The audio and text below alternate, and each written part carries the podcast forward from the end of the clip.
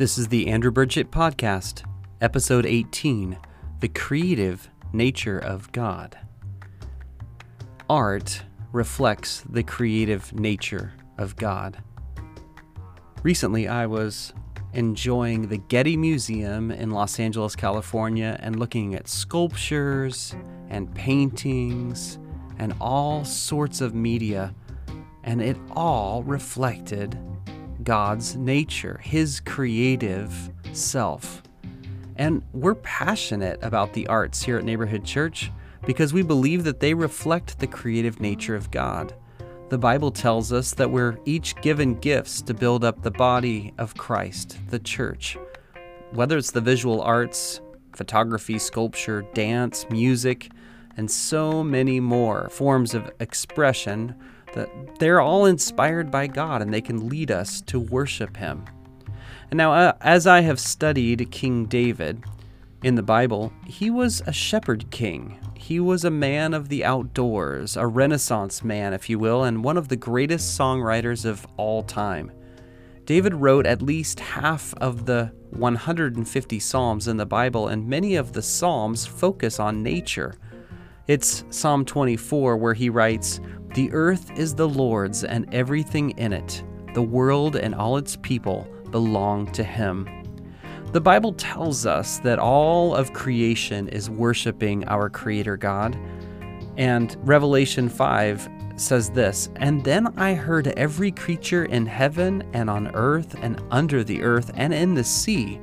They sang, Blessed and honor and glory and power belong to the one sitting on the throne and to the Lamb forever and ever.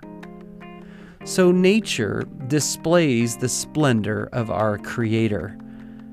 It's Psalm 19 that says, The heavens proclaim the glory of God, the skies display his craftsmanship. Day after day they continue to speak, night after night they make him known. So, as we look at the Bible, we see continued evidence where God Himself says, I left creation for you to speak and worship with you and about me. Isaiah 55 says this You'll go out in joy. You'll be led in a whole and complete life. The mountains and the hills will lead the parade, bursting with song.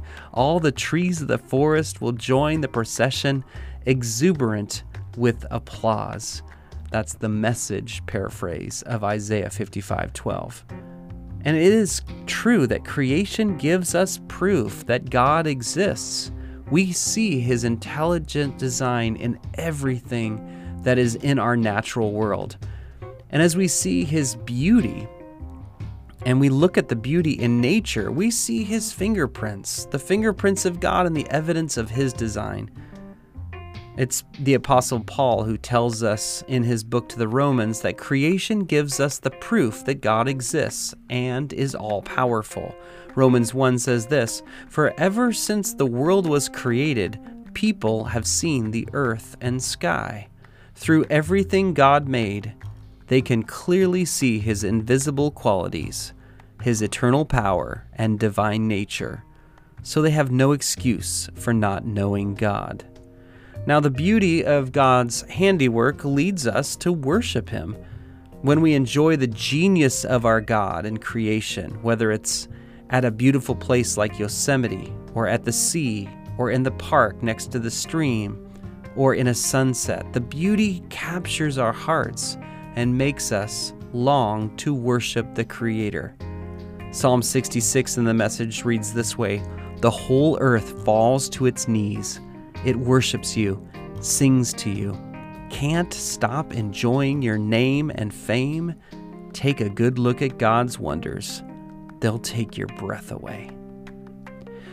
As the Lord says in the book of Job, let the beauty of creation, quote, teach you and instruct you on how to give praise to God. Job 12 says this just ask the animals, and they will teach you. Ask the birds of the sky, and they will tell you.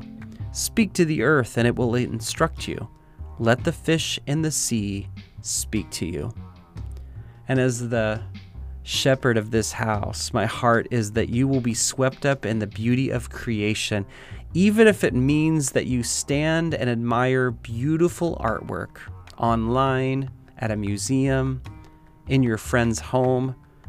As you admire God's creativity and handiwork, you will join with all creation in worshiping our great God. So stand and stare in wonder at what our God has created. So many colorful creatures and landscapes. Position your heart in a place of admiration, adoration, and praise.